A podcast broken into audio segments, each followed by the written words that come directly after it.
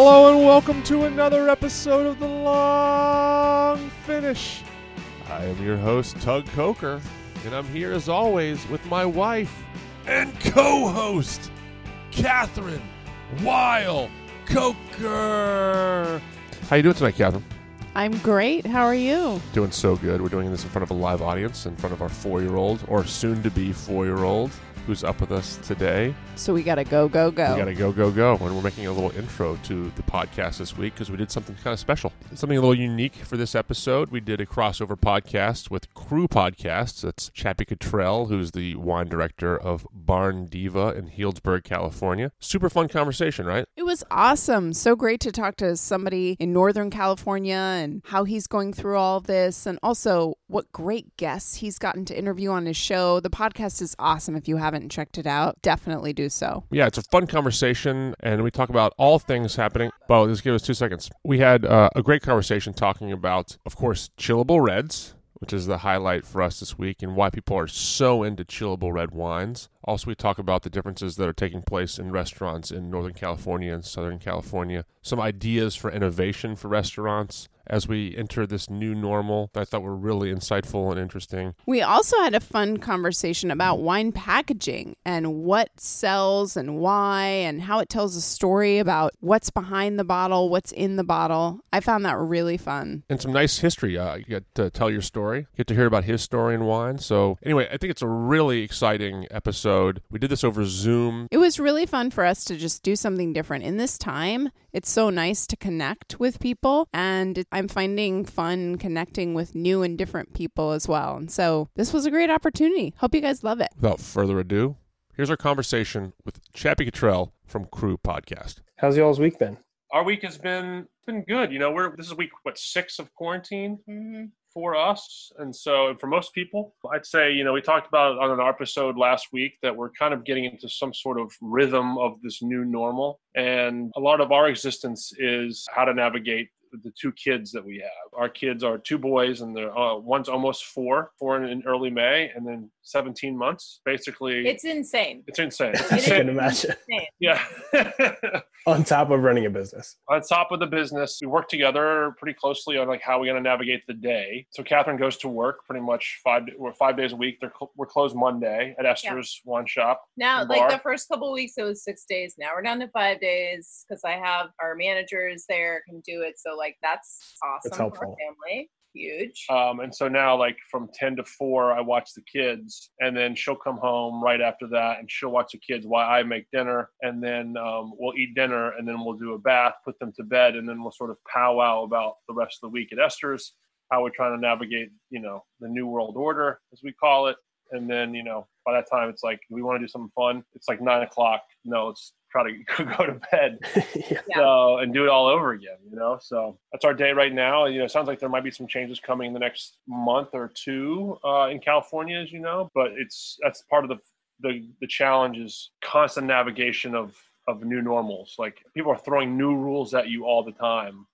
And i think people that are going to be able to navigate this are people that are being nimble and sort of accept you know these changes as they come and figure out how to pivot well Yeah. So our week like is um trying to figure out new stuff all the time. You know, like new routines for our family, what works, and then also like okay, well, what what worked last week? Like let's do some packages of wine this week. Okay. And then he is on the social media during the day while I'm at work because I can't answer the phone and be on Yeah.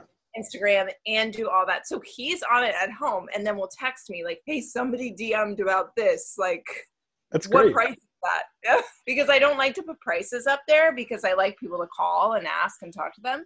Right. And so, he'll, or he'll say like, somebody wants to buy, you know, these, you know, yeah you're trying to encourage Uh, conversation right like Yeah. and it's great. Yeah. Or he'll say, "Hey, take a picture of this or something." I'm like, "Okay," because I'm trying to like just talk to the people in front of me, and he's thinking about how are we connecting to the next person. Yeah. So beyond beyond our family, we're still like working in tandem, even when he's here with the kids. Has it been But busy? Oh, you like overall. what? Overall? people are drinking right now. Yeah, they are. we're just happy that people are supporting us and you know and a lot a lot of small like a lot of small you know restaurants that people love people are stepping up to support and you, you i know you feel that people say that and, that and that's what we're lucky about i mean i think initially we felt a wave of people feeling you know the stress of the quarantine so people were uh, looking for comfort and they found comfort in wine Yeah. and and and now part of that is sort of like okay what's what's the next phase and the phase is like how do we make sure that these places that we love in our community stay afloat I will Mhm. say our our the people, the regulars that love us, our friends, our community, they have been amazing in terms of calling us every week for their regular pickups or reaching out about like I can't do anything this week but how about I buy a gift card for a friend or they're always thinking of ways to help us and that's that's it like that's keeping us alive Yeah. Yeah. Did y'all have wine clubs and do to go and delivery and all that of wine before before the new norm? We did. We Okay. had we're on the we're on the apps, like delivery apps. Mhm. We have we had takeout anyway. And then I have a monthly wine club. And then we already had a wine bar and shop, so we did have retail, not Mhm. in food. And we shipped. Wow. Like I have a lot. shippers. I have a FedEx account. You know, like so now that was really helpful because even if they were they were like nowhere near activated what they are now, but they were there, Right. which is really lucky. Yeah, setting yourself up for success and who knows what to come.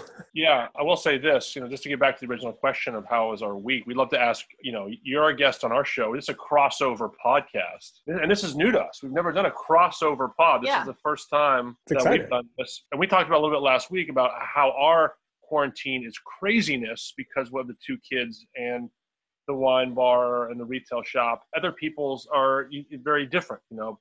I have a a single friend who's by himself who's sort of going stir crazy by not talking to anyone. So Mhm. What's your experience been like? I personally have been really, really busy. I mean, I'm always busy anyways, but so before I moved to California in 2017 to like be in the wine industry full time, I was living in England and had a web my own web design company and my whole family's from England, so I was hey, I could, you know, I can do web design from anywhere, so I'll live in England. Your and- American accent is incredible, by the way. I know, it's great. I've been practicing for a long time. Yeah, good for you. Thanks. Appreciate it. um, but I was like, you know, I could live there. I can travel. I can, you know, go to Germany and Spain and all the places. You know, it's cheap, and why not? If I have the ability to live in Europe, I should. Um, my whole family lives there. My sister lives there. Might as well. So, being here full time in the wine industry, I kept a lot of my web design clients. Just you know, might as well extra cash. Doesn't take me a lot of time to update a website here and there. But everybody obviously is going to online and so i'd update all of their websites in addition to i'm like the most techy person at barn diva where i'm the wine director and so i set up our entire e-commerce shop like all that jazz trying to figure out it's god it's so much and we used How, how quickly were you able to do that? We had like a version one in like a day Right. um, Wow. Bec- well, one, I'm like used to setting up web websites, so there's there's that. Um, but we used Wine Direct before we had it, anyways, um, for because we have a full retail license too, which is awesome. So we would ship wine, and we sold our gift cards through it, and like event tickets to all of our events and whatnot. So we already had it there. I just had to set up a whole new shop and create the products and all that jazz. But then we got more advanced. We're like, you know, it's kind of slow. We should like people see whatever Cacio Pepe and they can read a description, but if they see a picture, then they might buy it. So then we took pictures of everything and that boosted sales a lot. So I did all that and then uh and then I was trying to figure out, well, shoot, like we live in wine country. Nobody's buying wine because they have stockpile, right? I I don't buy wine anyways, but you know, all of our locals that are coming to buy food, we ask them, "Hey, do you want to buy a bottle?" And they're like, "No, we're good. We have lots." Like, well, that makes sense. So our wine sales are now zero, essentially. How do we pivot on the wine sales? And so, oddly enough, have you heard of Som.ai, the platform?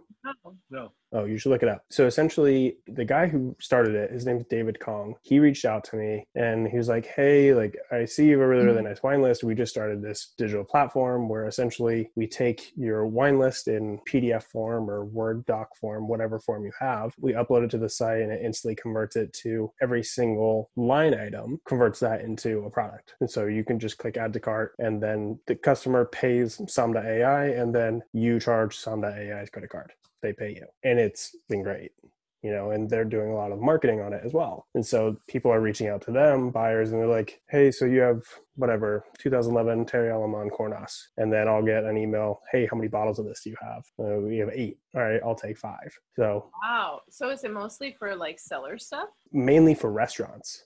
Restaurants um, that have like decent cellars um, but I think anybody can sign up for it now. And you just upload a P, you know, PDF of your wine list, and then it converts every single item into an item that you can add to your cart. And it also compares it to like other restaurants, like Single Threads on there, and what else? I think like Per Se is on there, and like Manresa, and a bunch of other stuff. Like all these amazing restaurants that have insane cellars. And so you can go on there. It'll say um, Allemand Cornas. It has, says like an over average rating, like four point nine or whatever out of five. How many other people on the platform? How many other restaurants have this wine as well? Um, what's like the price point? Is is it like a little high than comparative to everybody else? What's the average? It has a lot of stuff, but I've been selling some wine to it, so That's it's working cool. well. And if you can ship like a lot. nationally, like y'all can, and we can, then it's even better. So Very cool. That's cool. definitely something to look into.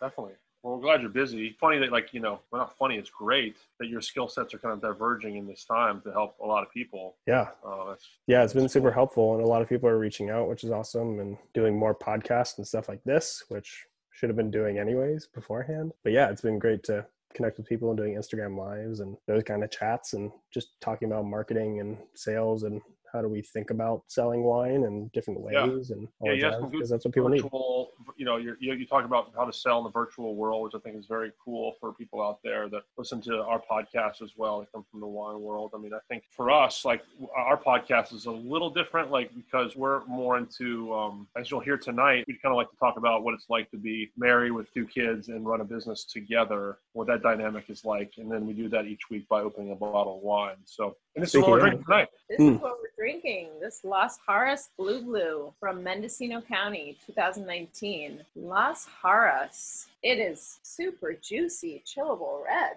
I'm so glad we got to introduce you to this wine, Chappy, because I know, I'm excited. I cannot keep it on the shelf at Esters. Really, People, they love the Glou Glou. it's pretty solid. It's fun packaging. label's so cute. People well, are you, cool. you, you, you live in marketing, you love the space, and we talk about it too. Like, I mean, you, you said earlier about the pictures thing, and one thing that Kath and I are trying to do, and she could talk more about this, one, in our powwows and the post kids go to bed hour, we really believe in the idea of curating.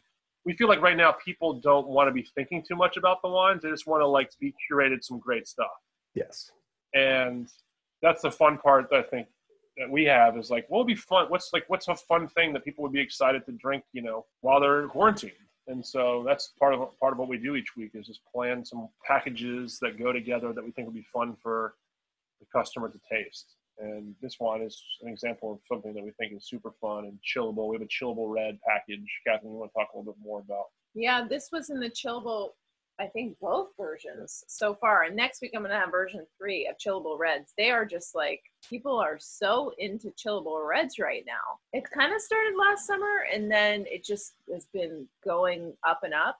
We've had a chilled red on the list at Esters for the last two years, I would say, because people just gravitate to that. And people ask sometimes, they're like, well, why? Why is it chillable red? Like, what makes it chillable red? And it's not like a new thing, you know, people have been chilling reds for a long time, especially like Beaujolais or areas in Italy like Bardolino. But if it doesn't have crazy tannin and it doesn't have crazy acid, then it's possible. So, like, don't think about Barolo. Don't think about Bordeaux. Those are terrible ideas. They're going to taste more tannic and more astringent. But things like Pinot Noir, Gamay, Frappato, this is like more than half of this is Zinfandel. Reds that are either lighter or more like fruity and less structured are great options for chillable red. Because in summer, I mean, more people drink red wine than white wine and rosé. Oh. You know, like Yeah, totally. insane. So people who drink red want red in the summer. They just want it to be chilled. This is a perfect wine to do that with. But they're all different kinds of wines. You know, Um, people used to laugh at the, the person at the country club that would dip some ice cubes into their wines. And this is just chilling on the outside, not on the inside. grandmother would do that for years. she put ice cubes in her Merlot, and there was something to that. Yeah. Good Especially on her. the Merlot she was drinking. I mean, that's a good point now. Like some of the Merlots coming out now that are super light and fresh and fruity and maybe a little bit more crunchy, like they'd be great cold. They are great cold. Totally. Sounds like a good time to me. I'm ready for country club pours and ice cubes. exactly. We call them Malibu pours down here. Yeah. Um, but uh, w- one part of the, the podcast that we do each week is we talk a little bit about the wine. I think this wine has a particularly cool story, especially for, if you're you know a fan of Hollywood. So if, if you're okay with it, we'll turn over to Kathryn and have her talk a little bit about this Do it. wine. Yeah, I want to learn more. So Las Jaras is a project between Joel Burt and Eric Wareheim.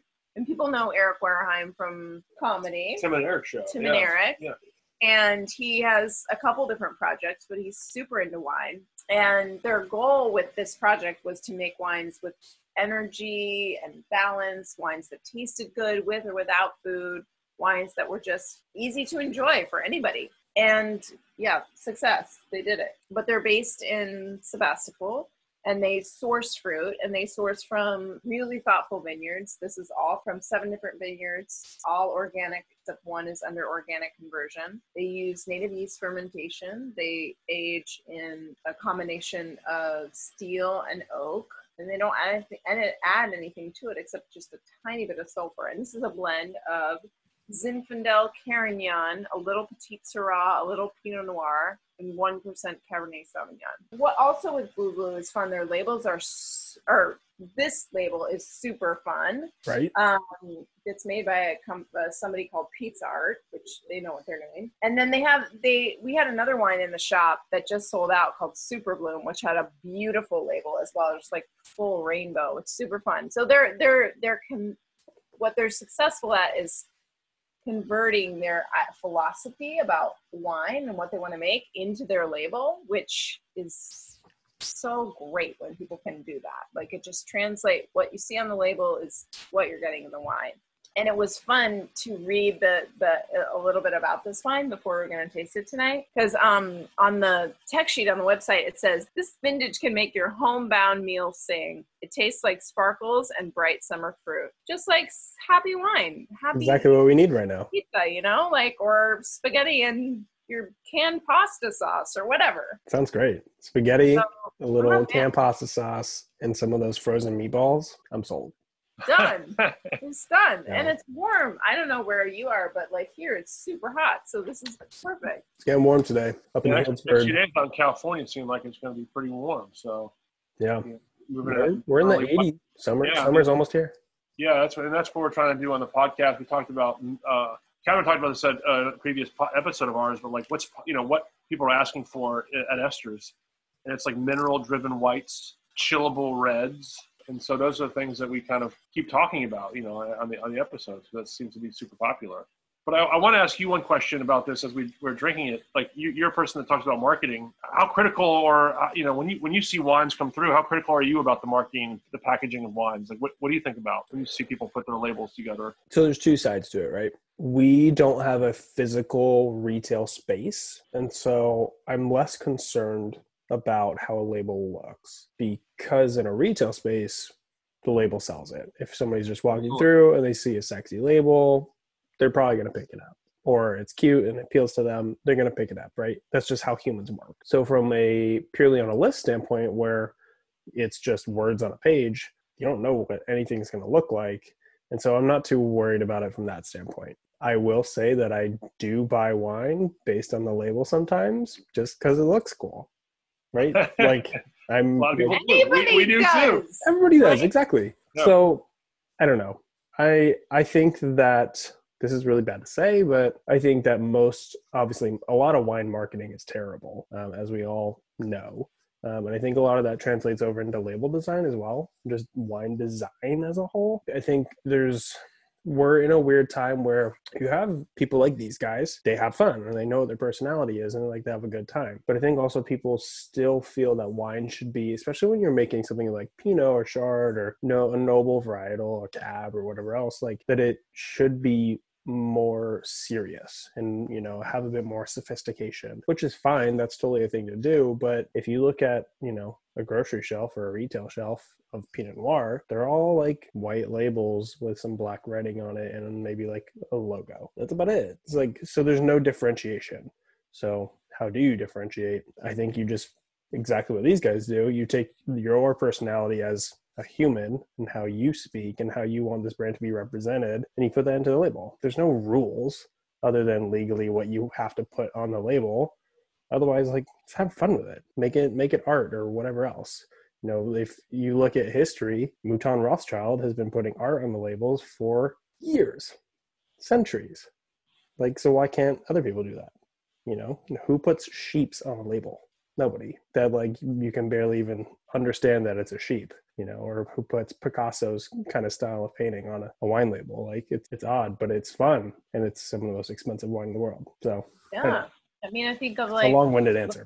Le Pergole Torte or uh, Mascarello, uh, Bartolo Mascarello, or so many like you know that have been doing that, and those are they find a way to make it elegant. You know, mm-hmm. not doesn't look like it costs ten dollars, you know, they find a way to integrate it, and it becomes iconic. Yeah, that's the thing. Is like either like essentially you have the concept of paving your own path. You know, you're making whatever a cab from Napa. Most of the time, if you're selling in a retail setting, the only thing that's going to make you stand out is your label. And so if it's just this white generic label, then it's not really going to stand out. But I think there's also the antithesis, right?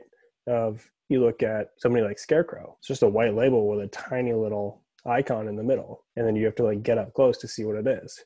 That's intriguing you know that minimalism and that uh, you know basicness um, or uh, sauvage in south africa. It's a completely white label and then a white emboss on it and you have to like catch the light right to see what it says. That's fun that's intriguing but it's still very serious wine. Yeah i agree. It feels like someone's thinking about the entire beginning to end of the wine process. Yeah like yeah the entire customer journey. Yeah it shows they're taking care it shows they're thinking about the customer and their product all the way through, very completist. And in that spirit, as a person who hosts these shows, in the completist nature, what we like to do on the podcast is talk about pairings for the wine. So, can I hear your thoughts on what you guys would think of as a pairing for this? Uh, obviously, great on its own. Yeah. But if there's some fun thoughts for food pairings, what do you two think? They said on their website margarita pizza, which would be great. Chappy said he wants totally. to have balls. But outside, you could just grill up a burger. It would be so good. Mm-hmm. Um, this is just great for barbecue. It's great for spicy food too because it doesn't have a lot of tannin and it's cold. So if you got like you know some takeout Chinese food like sweet and sour chicken or something like mm-hmm. simple, this would be awesome with that. Like fried honey chicken, like coconut korma curry, that'd be good. Really barbecued, good. Um, barbecued oysters. Whoa, whoa! Right? You making barbecue oysters at home? I well, I, I, had them recently at Hog, Island. Yeah. doing that in yeah. quarantine, please. Yeah. You've got know. the time, right? You've got the time. Yeah, that's a very good point. That's a very so, good point. I think that'd be so good. Or um, Compline here or in Napa, Killer Wine Bar in Napa, run by Master Somm. They have these insane duck fat fries, and they're I believe they're doing those for takeout. And duck fat fries with this would be. Just eat it. I will say, you right know what? I, I, feel like fries are one of the hardest things to do to buy from the freezer aisle at your local supermarket. We found some fries. I don't know what the brand is, well, we but, will not share it because it's. oh yeah, because actually went a couple weeks ago and there's monopoly on the market. But I, we've now found some freezer fries that I think it would be nice to kind of rev up in the, in the spirit of what you're saying. Bacon fat, duck fat. We've just been throwing mm. them in, mm. but now it'd be kind of nice to juice them a little bit, mm. poutine them or whatever you know you want to say. So, poutine. Yeah, I love poutine. So good. and the last part of this, the wine question um, for this particular wine is, and you did this you know, hopefully your, your local wine stores or local wine purveyors have this wine. But if you can't find this particular wine, how can we uh, get the regular customer to go out to their local wine purveyor and say, "Can you find me something similar to this?" You guys have any directives or any thoughts on how someone could find something similar to this? Always ask the person at the store, like for their recommendation on a chilled red. If they give you like deer eyes or whatever, deer in headlights with that, then you got to start to look for a varietal, something that isn't crazy tannic, that isn't crazy acidic, something like we talked about before. A Gamay, Frappato, a lighter, lighter style Zin. Even there's some carbonic Sangiovese out there now, a lighter, lighter red with not heavy tannins. Cab Franc is so Mm. great chilled. Yes. That, that that's kind of an easier one. If people look for Cab Franc from the Loire, that'll probably be good to go. Yeah, I was kind of thinking if uh, you're like walking into, I was thinking about the wine shop that was in my college town that had a half decent selection. If you go in and basically say, "Do you have Zinfandel that's like under 14% alcohol?" That's like Ah. a relative idea, right? Yeah, good. Yeah. Um, like Aaron Jordan has a new label called Day, and it's all Zinfandel, and it's like 13.5%. It's stunning. How do you spell that? Mm. D A Y. Uh, but those are super tasty and really affordable, like a hundred bucks on a wine list for the highest end. So that's killer. Or uh, as for like Carignan, carbonic Carignan. That's, Carignan's always tasty. Then this has this wine we are having tonight has both of those are the top varietals. Zin and Carignan. There we go.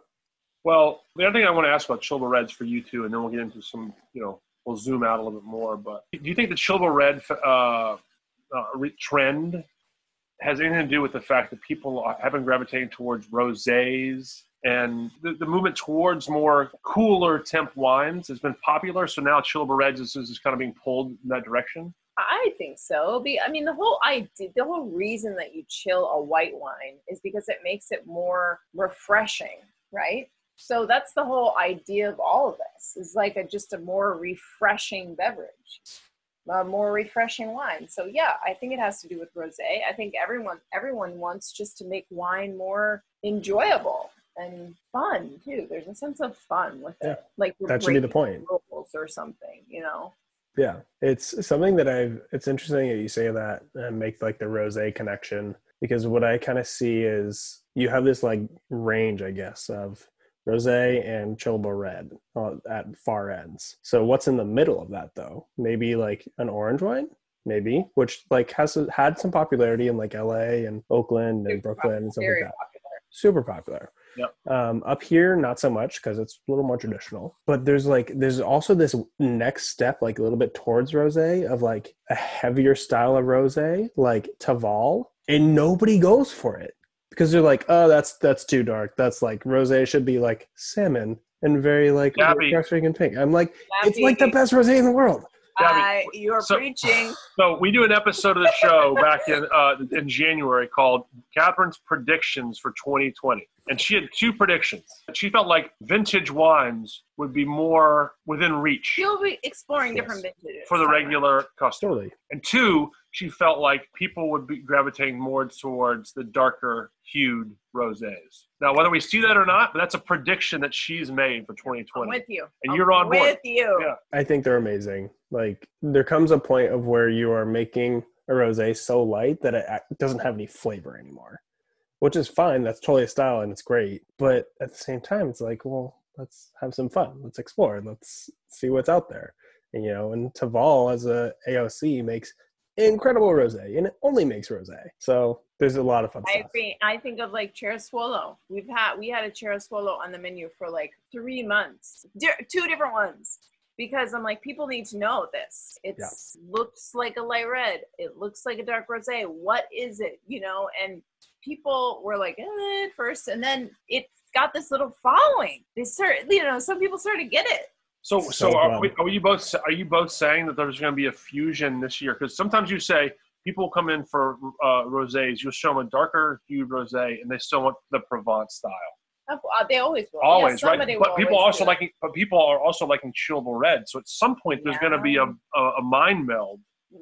where they're like, I like chillable reds and I like rosés. Can I go for that darker colored rosé? Idea. You Idea. You do you do a chillable red box one of the bottles is a really dark rosé. It's a good call. Mhm. So you're just changing people's perception because that's all it That's is. a really good idea. Mhm. I actually like that a lot. and I like changing it from that way, not the not the lighter rose way. Yeah, because you're never gonna change light rosé. Like that's no. always It's almost like a, gra- a, gra- like a, gr- a color grade box. Yeah. ooh, You know, that's like- fun. Yeah, a Yeah. gradation box. Or Oh, that's something. Yeah. That's a really good idea. Yeah. But like Uh, like Re- I think there's like Reeve up here in Dry Creek.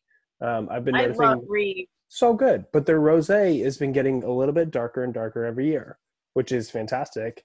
And for some people, I've noticed when I bring it to the table because they're like, "Oh, I love Reeve, like it's so fun," but they've never had the rosé, and they're like, "Oh, that's like that's a little dark." it's all time. Uh oh. yeah, but they taste it and they absolutely love it because it's amazing wine. It's delicious and it's, it's approachable and affordable. And Noah and Kelly are amazing, so I like that. like Monday to Friday, you know, like Monday we'll give you super light rose. By Friday you're drinking chilled red. Yeah. You know? So like it's like That's a good okay, idea. Get there. Well, I will say, like Kevin, we talked about this in a previous episode, but like one one thing that's been fun during this time when we're all quarantining is that people have been, as we curate wines for people, people are willing to be a little bit more adventurous hmm because they're getting a, a package of three, six, twelve wines, and they're saying, oh, you know, throw something that maybe like pushes me a little bit. hmm And I, I know Kevin's been having fun, kind of put, putting the package together. I mean, you want to talk about? So fun. I mean, like a late. I, I have this week. We have a white package that's like Sancerre and Friends. So it's just minerally whites. And a lady called and she's like, "Okay, well, I know I want the Sancerre, but I don't know. Tell me about those other ones, you know." And so I'm talking to her, and she ends up getting the thing, you know, the whole thing. But there, people just want to try something new. They they have like this opening. They're like, I have time now to try something new. I don't need to have the, just the one thing I like. And they're like, well, I really like that thing you sent last week. Okay, I'll try these two things. See, and we our website is not really like yours. We don't have like every wine online. So I talk to people on the phone all day, which This is what you encourage. I love. to all the I would out like there. to do. Everyone call me. I love it. Um, She's a Well, 1990, yeah, it's like 1994 teenager. You know, she just wants to get on the phone. I Get don't your wanna- hamburger yeah, phone Let's and- talk about. It. Uh, seriously, I've got this big old cordless that I don't even know how to like change it to the other line or Yeah, like it's Zach anything. Morris. It's terrible. That's awesome. But it's awesome. And then we just talk, you know. That's great. But that's what being a sommelier is. It is like that's, what it's That's about. what we want to do, right? We want to Yeah. hang out at the table and talk to the people. Yeah, I love that. I'm really curious. How have you been talking to people about wine during the quarantine and how it's differed outside of it? Like people, you said people are like a bit more willing to experiment, but they're like the hesitation's still there. So how do you are like give them the courage to be like, yeah, let's let's get this box. Well, I think it depends on the person. You know, some people like come with, okay, I like Sancerre and I want five whites. And you're like, great. So I'm going to put one Sancerre and then I'm putting other things that I would put in if I was getting this box, like Sancerre. And they're like, okay, because I have one Sancerre, I don't have five. You know? Mhm. So that just naturally makes people more open. They under, they're like open to limitations right now Right. you know they're, they're open to understanding oh you might not have that exact thing i want in that price i'll, ex- I'll experiment and that's been fun that's funny to talk about talk with people about okay you like sancerre what do you like for red i think i like pinot noirs and cabernets i'm like great okay so um dry reds That's a wide open. um, I'm like dry reds. Yeah. Perfect. I've got plenty of those. Yeah. You know, so that that's fun because it's just like great. I'll just fill it up. I won't pick anything too crunchy. You know, I pick like friendly. That basically says to me, friendly wines. Yeah. You know, it's just been fun interpreting. Interpreting. There we go. We're getting to the bottle of wine now. It's been fun. Um, Interpreting. interpreting people's different and some people know exactly what they want they go to online to our pdf web web you know Page, version yeah. of the wine list and they're like okay i want the alain Graillot, blah blah blah blah i'm like great okay i'll have the rene rostaing i'm like great perfect Yeah. i have those um but most people are like uh, okay, I'll talk to you. That's awesome. Yeah. It's really exciting though, because a lot of people in a restaurant setting, a lot of people are really scared to talk to a sommelier because for plethora of reasons, whether it's they're going to try and sell me the most expensive bottle, they're going to try and sell me what they want to drink, or you know they're just not going to listen to me at all, or they're stuffy and pompous and all that jazz. But it's the same thing, you know, of talking to somebody on the phone and like, like what, what do you think? You know, you don't call Geico and say, no, I need this, this, and this. You're like, hey, like, you get me the best rate, and like, what do you think is best for me in this situation, or like whatever else. It's the same thing, but I think there's also a lot of there's a lot of people that are hesitant to talk about wine because they think they need to know everything about wine before they go to talk to a sommelier. It's like, well, that's the whole reason we have a job because we're supposed to know I, what I things taste agree like. more. And I, and in a restaurant, it's like a public setting, and you're like with a person, or your family, or your date. And you're like, you have to be on, and you're wearing maybe you're wearing uncomfortable shoes, and you've got all this stuff going on. But it's two thirty, and you're calling someone in your car. It's just different. Like you Yeah. don't have to put on that pretense. You can be like, huh, okay, I just well, well, you know, I really like that Chilean Pinot Noir you got me last time. I think I like light reds. You know, people just have their guard down a little bit Totally. they're not. They don't have to be on in the same sense. Yeah. I was talking to a guy earlier and he's like, Yeah, I'm going to get this Riesling. And I saw like this Barolo. Um, like, man, the page closed. Like, I don't, I don't know. I'm looking through. I'm like, Hey, this Rinaldi from 08 is killer. You should get that. And he's like, How much is it? I was like, This much. This much. And he's like, do it. All I had to say is, Hey, you should get this. You know? Yeah. And it's a killer wine. It's a great wine. Yeah. It is. Yeah. Two things to piggyback on that. One, you mentioned Geico. On our business card, we call ourselves Esters the Geico of wine. So, I want one No, of those. I'm going to frame it. yeah, exactly. You can have it. But we talk about this a lot on the podcast about you know this idea of demystifying wine experience. We want wine to be approachable. We want wine to be fun. Talk about you know the la- the, the labels tonight, like you know the the wine that we're drinking tonight. Like Kathryn talks about this in multiple episodes, where it's like don't be afraid, just talk to people. Talk to people. Everyone there's a there's a stigma, as you said. Everyone's trying to upsell you. That's just not the. Tr- I mean, maybe there's five percent people that actually do do that, but really, we just enjoy the fact that you get pleasure out of the wine that you buy. Mhm. Like that's all we, people are we're looking to do. Yeah. And so Kathryn talks about this in ev almost every episode. It's like talk to the person. Even tonight, it was like just. That's why I always say about like if you can't find this wine, how do we help set you up to find a wine that might be similar? And I think now it's just fun to have the conversation where I, I talk to Kathryn about this a lot where I, I feel like people just want to have some sense of trust. You mentioned the Rinaldi 08, like they, they trust you, so they, they're willing to go along for the journey. Yeah. Mm-hmm. S- similar with Kathryn, as a person who's kind of on the out, kind of the quieter partner of this, I just want people to realize like Kathryn is in it to help you have a good time. She wants you to have a great experience with your wines. And so we want you to trust her so that even if you don't like the wines, we still learn something. Mhm.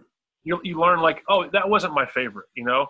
And she's like, great, like let's steer clear of that. Let's go in this direction. Can you tell me why you didn't like it? Perfect. I now know that like that portion of my list is off limits for you, and we're gonna find things that you love. Yeah. That to me seems like the silver lining of this time period for Somms and things of this, and, and actually the fun part for the, both both the customer and people in the wine world. Like, let's start to have a good dialogue about the things that we're buying. Yeah. And I think too, Yeah. like anytime I'm having this conversation with someone, I'm like, okay, what's your budget? Like right off, like 100%. per bottle or whole thing. Totally. So that's not like part of it, you know. Just tell me, great, okay, we're going for twenty five bucks. Right, we're going for sixty dollars. Whatever. That helps because then Absolutely. that's Mhm. like you're not worried about that. You're just like we're Yeah. worried about finding you what you want. And I hope like people come away thinking sommeliers just are like you know matchmakers. That's what we want to be, right? We Yeah. want to find the person and the wine that are meant to be together. Like that's what we want to do. We don't want. We're not trying to make the sale. But I think we're we're slowly, even before quarantine and all this, I think we are slowly starting to see that. Um, let me think how, how to phrase this. I think on a high end, like very high end, speaking three Michelin star, I think you didn't see that at all, really. Um, I think there's one restaurant that I know of that did that, being SingleThread. And they just they want to have fun. They literally they want to stand at the table for 10 minutes and tell you a story about this wine and this producer and how amazing it is. And that's it you know? Even if you bring it in for corkage they're still going to tell you a 10 minute story about the wine that you brought in to their restaurant.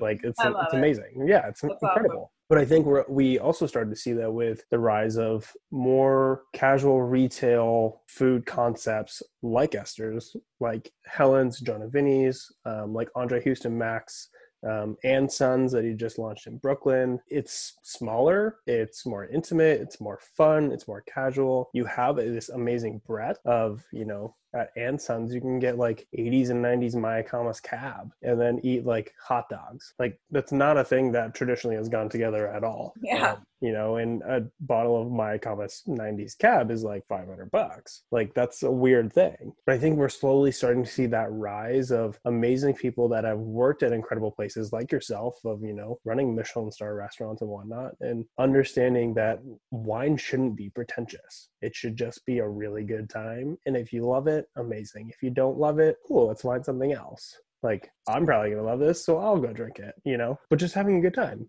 and understanding that it, regardless of price point, wine should just be delicious and it should give you enjoyment. That's it. You know, whether that's five bucks or if that's $50,000, because there's everything there. It's, you know, just have a good time. You guys both mentioned pedigree. I'm sure both of our audiences would love to hear the Cliff Notes version of your stories within wine. I'll go first. I'm just a piggybacker and a husband who basically peppers. I'm, I consider myself a layperson conduit. I do have knowledge about wine. It's not expansive, and I just want to ask questions that I think the person, that everyday person, would like to learn about wine. That's me. But I know our audience would love to hear more about your story, and I'm sure uh, your audience might want to hear, you know, a couple sentences on Kathryn's story. Um, 100%. Why don't you go first? Sure. Um, Um, so I studied fermentation science in college at Appalachian State in North Carolina. is that where you're from, North Carolina? No, it's a long. That's a long story. Uh, so I grew up in Cape Cod, or Yeah. I born on Cape Cod, Massachusetts. Grew up in Florida. Went to school in North Carolina. Moved to England, and then moved to California. It's quite a journey. Yeah, it's a lot. Know, from Um, Appalachian State to, to, to England is, is a journey unto itself. Yeah, I mean, I bought a plane ticket and said, "Hey, I'm moving here." So to me, it's very simple. I've moved around a lot in my life, so yeah. I mean, but to most people, it's like, "Wow, that's a huge change." So after during college, I worked at a vineyard winery for two years. Um, it was also the research facility for the fermentation science department at school. Uh, so I was working with a doctor from uh, he went to Oregon State originally, and he studied fermentation science as a whole and chemistry and biology and all the super super geeky things. And we had a pilot brewery on campus. Made cheese kimchi bread all the things. Uh, worked at the vineyard winery. Vineyard winery was super cool. It was in north carolina on the hillside of a mountain that's solid rock.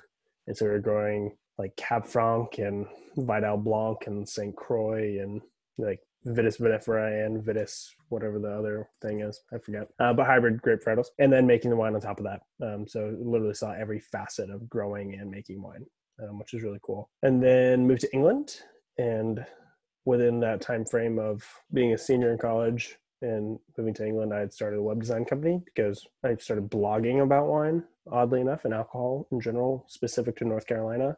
And then started a homemade barware company e-commerce shop which didn't go anywhere but people started catching on that i was building websites. And so they were like hey can you build me a website?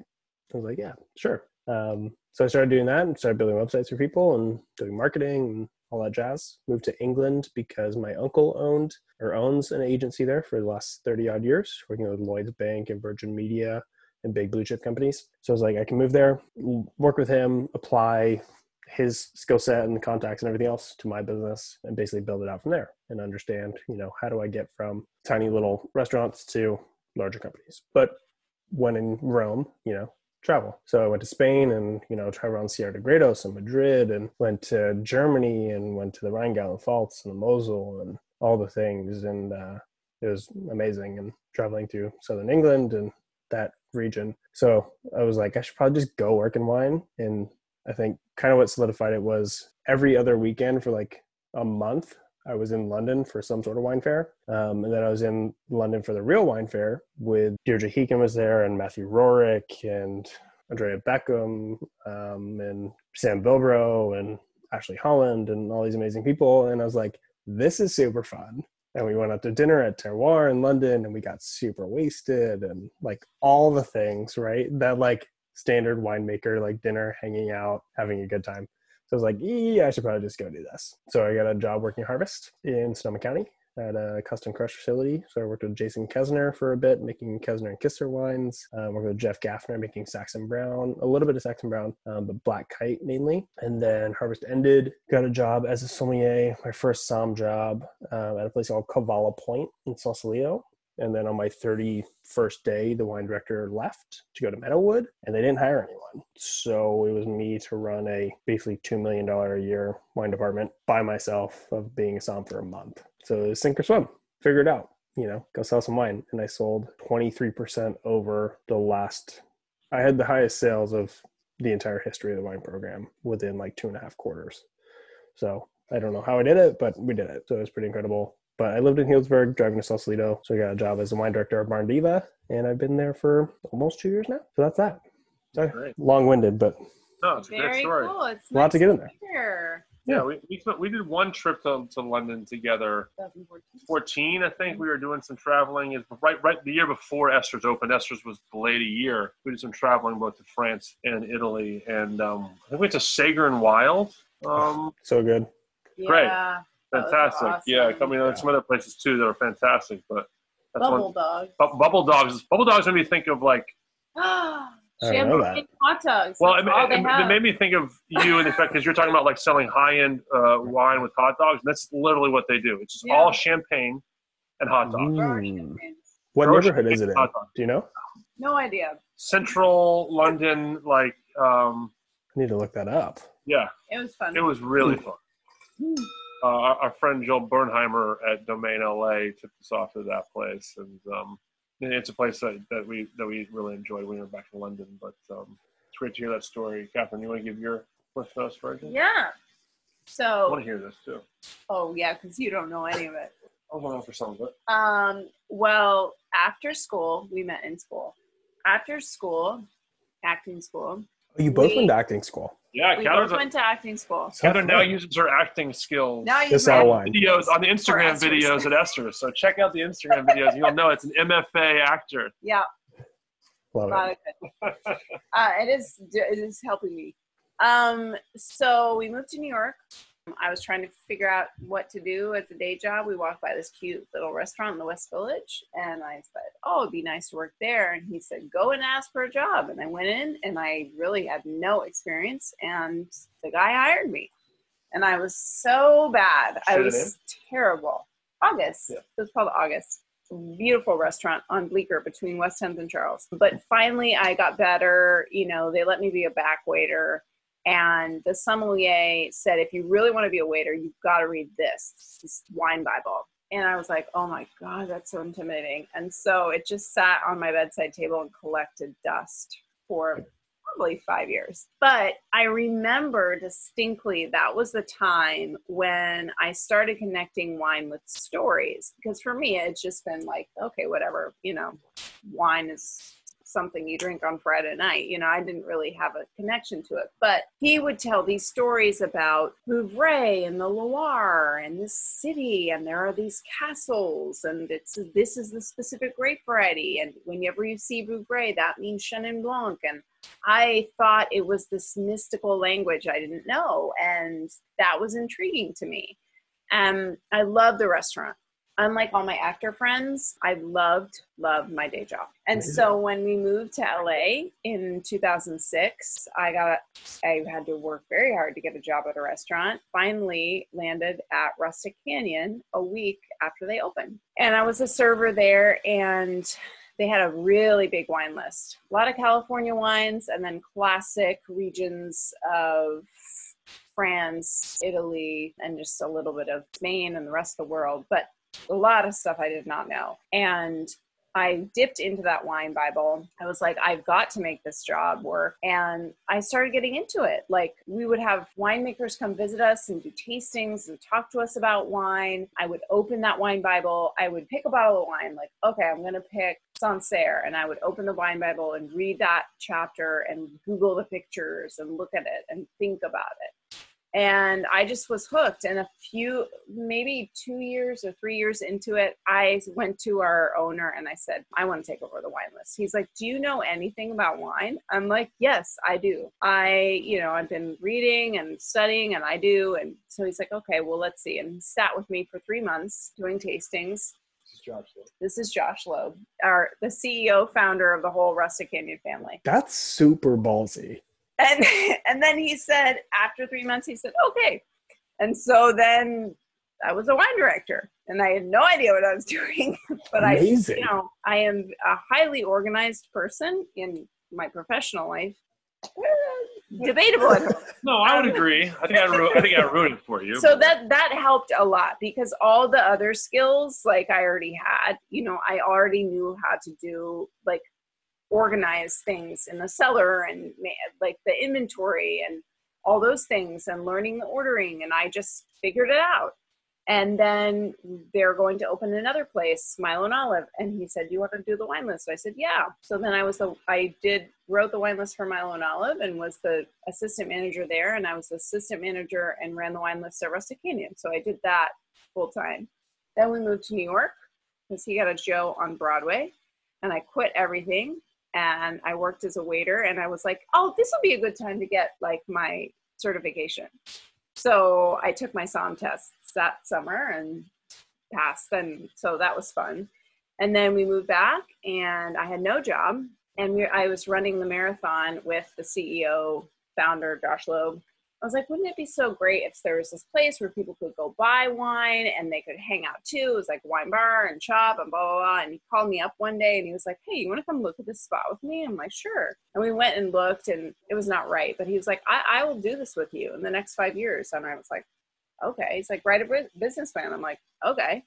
And then a week later, he called me. He's like, want to go look at this spot? I was like, sure. And then we looked at it and we had to do it. It was Esters. So it was like the what it is. It's such a special, special place. So we're like, okay.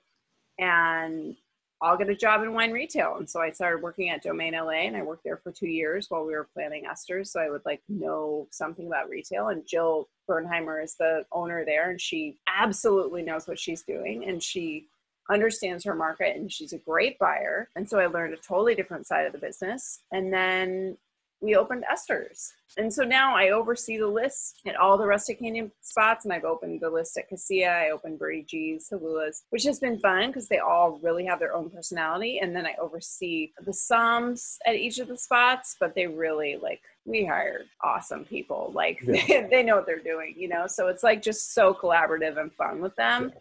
Um, and usually we just do group tastings together, and now we're not doing any of that. But uh, anyway, yeah, That's amazing. So, yeah, that's the story. And now I'm at Esters making Making phone calls. taking on the uh, yeah talking on the cordless. but it's fun because you know, unlike kind of what I was doing three or four months ago, which is sort of thinking about the big picture for everything. I'm just talking to people about wine now. And I told him, I'm like, you know what? I'm going to be a way better buyer because of this, because I'm talking to people all the time. hmm And dear God, I never knew that people like Sauvignon Blanc so much. Oh my God. People It's insane. love Sauvignon Blanc. Well, you bring up a, a question that I wanted to ask you, which is we're all trying to survive. And we're all trying to, all the restaurants are just trying to stay alive. But what has the restaurant or the restaurants in your area learned from this experience? Will retail become a possibility from some of these restaurants? Like, what's the next step for you all as a restaurant? Um, I think as a whole for Sonoma County, um, what I've been seeing a lot is quite a few people- are doing takeout, which is amazing. Um, or not a lot of people are doing delivery. I think there's two restaurants in Healdsburg that are doing delivery, us and another one. But a lot of people are doing takeout. A lot of people are doing a kind of family style meal model where it's whatever, like a hundred bucks and it feeds four people, so it's twenty five bucks a person, and that works really really well. Um, a lot of restaurants are selling out of that every day. Healdsburg community is very different to a lot of places in the world because it is very very small. It's a very tight knit, but I mean it's just a matter of fact of there's also a lot of very wealthy and very successful people here. You know, a lot of people from SF and they move here because they have second homes or they're retired or whatever else. So there's a lot of money to stimulate the economy, which is, you know, different. So there's that. But we've been busy. Um, we individually have been doing an a la carte model, which is what we do anyways as a restaurant and we've been we have a brand new chef his name is jordan rosas he uh, was most recently at Somni in LA, and he's worked at Bouchon and a bunch of other places, and he's absolutely amazing. He has like the best personality of a chef I've ever met, and he's super creative and fun and open to ideas and whatnot. So we've been playing with fried chicken sandwiches, and we've perfected it. And the number of emails that we've gotten that this is the best fried chicken I've ever had in the world has been amazing. Um, and all kinds of other fun stuff. Like we put on Julia Child's like beef bourguignon and it's selling out every day. So Ooh, I would so order that. That sounds good. Yeah. Yeah. yeah, the amount of butter. deliver- oh my god. You delivered to Santa Monica? Yeah. Yeah, maybe. Uh, it's possible. I might be able to write that off on the business, right? So um, yeah, we're doing that um, from a wine standpoint.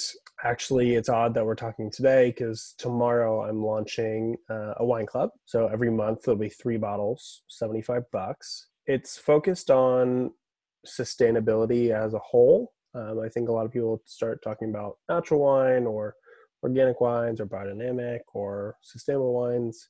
Um, but for me, sustainability, my my degree literally says um, a bachelor of arts in sustainable development. So for me, sustainability is it's good for the environment, it's good for the people that work there, and it's good for the business. So a sustainable wine that is healthy and it's not full of stuff, but it's delicious and it's a really good value. Definitely the wine quality that you're going to get is way above the price that you're going to pay for 75 bucks for three bottles. Uh, so we're launching that tomorrow. Yeah, that'll start shipping May 5th, which I'm stoked about. But I'm also launching tomorrow a daily wine texting.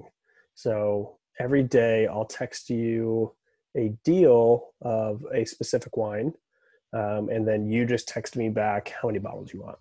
So, you know, the first day, I'm sending the invitation tomorrow. The first day will be Friday. I'm sending out 2017 Jolie-Laide GSMV from Shake Ridge Ranch, and it's like 30 something bucks. So that'll go out with a little graphic about it, a little description, and then you just text me back, hey, I want four bottles. And then I'll charge a card. How you like the invitation, you sign up on our website through like Wine Direct has various clubs. You sign up, put in your details, put your credit card details. I don't charge you anything once you put that in. I only charge you when you say, hey, I want four bottles of this. Charge you, and I'll ship it to you. You, you bring up sort of the way the sustainability something that's important to you. Kathryn has been working very hard over the past six months to transition the wine list at Esters and to all the Rustic Canyon groups to Uh, you, you describe describe the process of what you're trying to do with the with all the, the programs. Well, everything, I'm kind of starting this initiative called Farming Matters. And so the baseline for the whole program is everything is from chemical free vineyards, i- i.e., practicing organic. But then we're highlighting, I mean, this is was the plan. It's a little bit It can delayed. still be the plan. It is the plan. It's just, it's the delayed plan it's moving slower Yeah. everything. highlighting on the menu everything that or, is organic, biodynamic, dry farm, no-till, and regenerative farming. So everything has its own Amazing. icon. All the icons are like uh, next to the wines. Like at Esters, each icon has, uh, or each farming method has its own sticker that Like gets on the bottles. Yeah. Exactly. There's and yesterday was supposed to be a day where I was hosting a huge panel on regenerative farming at Cassia with Mimi Casteel and Brian McClintock, Jordan Mackay, and it was going to be awesome. I'm so jealous. But it's going to happen next year, so you can come. So I had dinner with Jordan Mackay recently, and he's he's a fun guy. He seems fun and um, anyway it was going to be great so it's going to be great next year but that's where the whole program is going to just like like you were talking about before people want to talk about natural wine i love that idea it just doesn't sometimes mean enough Yes. um, organic, but it's not enough. It's not telling me all the things. And so, really, a focus on the farming is at least talking about how involved that producer is with their vineyard, what they're doing.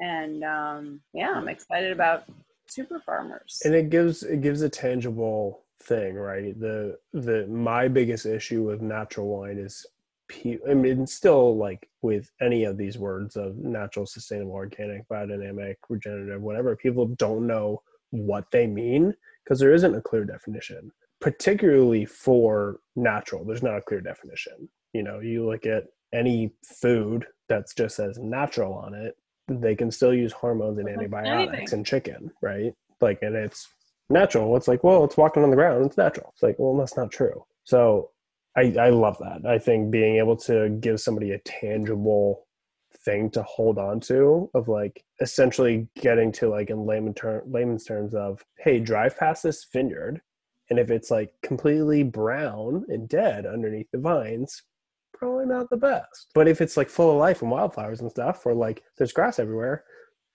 it's looking pretty healthy and i mean mimi casteel is obviously She is.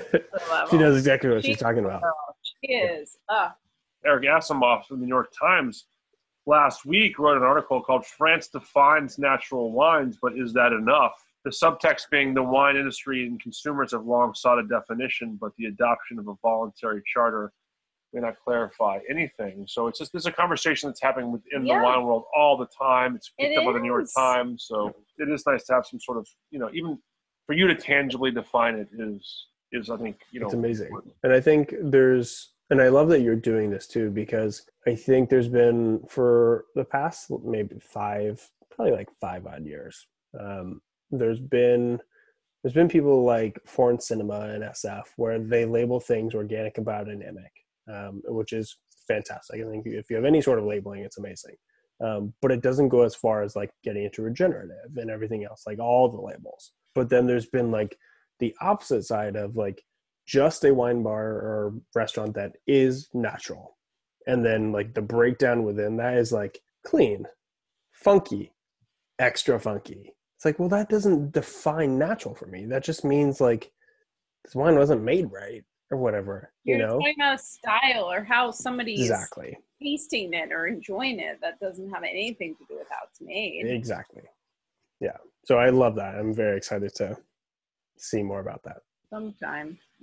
right, when we get out of survival mode. yeah so Um, usually at the, towards the end of a podcast you guys talk about inspiration for the week right Yeah, we talked about yeah one thing. We try to you know talk about one thing that's been inspiring us each week. I'm going to go first. I was thinking Please. about what's inspiring me this week, and I'm going to go uh, say I don't know if I said this before, but it's the Santa Monica Farmers Market, and I want to say why. One, we've been cooking at home almost every night. And so to have the ability to still contact these farmers, we did one CSA with County Line Farm, um, which is awesome. But we've been going to support all of our local farmers that we would what we would support, you know, in normal times. We're continuing to do that, and the employees of the farmers are still showing up each week, to provide us with world class produce, and it's been fun to try new stuff. I'm I'm not that savvy with fennel, but I'm using this opportunity like some people are, are with wine. Like, let's be adventurous. Let's try some things that I haven't tried before. So that's been fun. And that's a cool shout to Santa Monica Farmers Market. The second thing I'll say is they've done an incredible job with the safety and the health and awareness to not only the employees, but also the guests that come in. Past few weeks, you know, I've had to wait in line. It's like a bar. You know, it's like a, a, a one in, one out situation you know they're doing a very good job about handling the, the capacity of the people that they bring in um, you know everyone's got to wear a mask in santa monica the employees and the customers you know every, every vendor is taped and it's like one person in there's you know clear delineation of like where you're supposed to stand. You know it's it's a new world order but like i think everyone that goes in feels safe shopping there or should feel safe when they shop there because the at least the markets it can there used to be multiple markets. For those of you don't know the, the Southern California area multiple markets within Santa Monica and the west side they consolidated to the one master market the big market down in um, Arizona but like they've integrated it really well. It's really thoughtful and I've just been impressed. Like it's been a pleasure in these tenuous times to go there and still see familiar faces and and, and find like the food and so a, support farms but also find great food for you know your family. So i just wanted to give a quick shout out to santa monica farmers market. Kathryn you, you got one Okay, I'm sorry, you're not going to like this, but I have more poetry. I'm not Okay. going to say the poem because I've done that already. well i will say this you've been you've been working you you you've been quoting this poem to both of our kids, Well, that to myself. that's what I do during quarantine is memorize poems. Might as Um, well. But anyway, it's like so springy outside, and all I think about is Robert Frost and springtime poems and um, reading, rereading different poems in that anthology. And uh, Prayer for Flowers, I think, is the name of the poem. I've memorized the whole thing by now, and I should hope so. But it's a wonderful poem about springtime and taking joy and happiness in the things that are immediate and happening in the natural world and not worrying about the things that we can't control. Are you gonna recite the poem? No. You have to recite the poem. Well, now I have to. You've teased us with the memorization. You have to recite the poem. We're already way over an hour, so you might as well. Yeah, exactly. okay, well, you can cut this out. No, I more long form the better. Um, oh, give me pleasure in the flowers today, and give us not to think far away as the uncertain harvest. Keep us here, all simply in the springing of the year. Oh, give us pleasure in the orchard white, like nothing else by day, like ghosts by night, and make us happy in the happy bees, the dilating swarm around the perfect trees and make us happy in the darting bird that suddenly above the trees is heard the meteor that thrusts in with needle bill Shoot. the meteor that thrusts in with needle bill and off a blossom in midair stands still. For this is love and nothing else is love. That which is reserved for God above, to sanctify to that, to what ends He will, to which the needs, to which He needs that only we fulfill. I may have. A little paraphrasing. up A little there. paraphrasing. Yeah, so sorry. Take that out, please. No Anyway, way. No way. I'm so obsessed with that poem right now. I'm so close. Well, thank you. I love it. That was fantastic. It's the 21st century. You can do whatever you want, right? Exactly. I mean, look at this MFA at work right here. Killing it. Absolutely. Well, yeah. anyway, it's a poem about taking joy. So we'll take joy. Yeah. It- Well, Chab, you got anything for us? A couple things. Uh, I went for a drive recently, last Tuesday, on because I just needed to get out of the town and house and work. I drove from Healdsburg all the way up to Fort Bragg via Anderson Valley, and it was gorgeous. It was like 70 degrees and sunny and beautiful. And then I drove back down the coast on Highway 1 from Fort Bragg to Goat Rock Beach, which is essentially like the parallel from on the Sonoma coast from Guerneville into like Monte Rio, like following basically following the Russian River back to Healdsburg.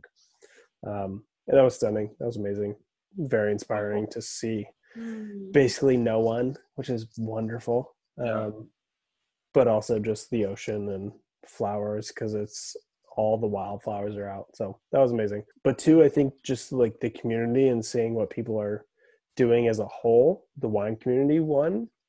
Uh, we talked about Reeve earlier, but what Noah and Kelly are doing with donating thousands and thousands of bottles of wine to people, to hospitality workers and healthcare workers and whatever else, and you know restaurants to say like they did something with Mr. Jiu's recently, and you know everybody that buys a meal gets a bottle of Reeve or whatever it was, you know stuff like that. I think is incredible and just the hospitality and the love and care. But I think the fact that people are out there supporting businesses and having a good time and for me experimenting with trying things you know uh, people that weren't willing to get in front of a camera before whether that's zoom or instagram live or they didn't even know how zoom worked or what it was but now they're figuring it out you know the, that necessity of driving innovation and driving what what we actually need to survive and i think we're realizing that how important that human connection is even though many of us are like god i just don't want to be around anybody and not have, like i just want zero contact but we're realizing after six weeks of zero contact like i need to go like give somebody a hug and talk to somebody and spend some quality time and make dinner and laugh and drink and have a good time. So I think just seeing that and how people are adapting and supporting each other is pretty inspiring. I would agree. I think that's very cool. I think it's despite all the a lot of sadness, a lot of fear, but the, you know there is something kind of interesting to watch how you know human nature shifts and you get out of rhythms and habits and things like that, and see what some comes out of that. So that is potential silver lining. And now, uh, just to piggyback on your first point, you know, LA is a terrible city in which to drive. Yes, it is. We we've done some deliveries, Kathryn and I have, and like it's been in such Oh, a you know I guess talking It's about a sil- joy. silver linings, what a pleasure it is to drive across town right now. I bet. Uh, yeah, so that's I, I understand the joy of like kind of getting out and seeing the world a little bit, but yeah, that's it. Um, I like it.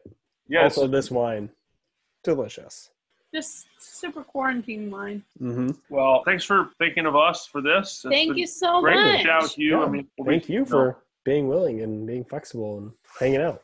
please. Awesome. Yeah, Thanks, Guppy. that, that was Yeah. super fun. Thanks a lot. Likewise. Thanks for chatting. Bye. Bye. Bye. All right, that's it. Thanks to everyone for listening to episode 30 of the podcast. 30 Wow. episodes in, we've done it. Oh my goodness. Excited for the next few weeks of episodes. Kathryn, where can they find you in the long finish on social media? You can find me on Instagram at Kathryn Weil Coker and The Long Finish at The Long Finish. And you can find us both on Facebook, The Long Finish and Kathryn Weil Coker. You can find the long finish on Twitter at TLF Pod. You can find me on Twitter and Instagram at Tug Coker. Thanks to everyone for listening to today's episode. Thanks for listening to the entire series. And we look forward to bringing more episodes to you in the coming weeks. Until then, everyone stay safe, practice social distancing, stay healthy, and we'll talk to you soon. Happy drinking. Cheers.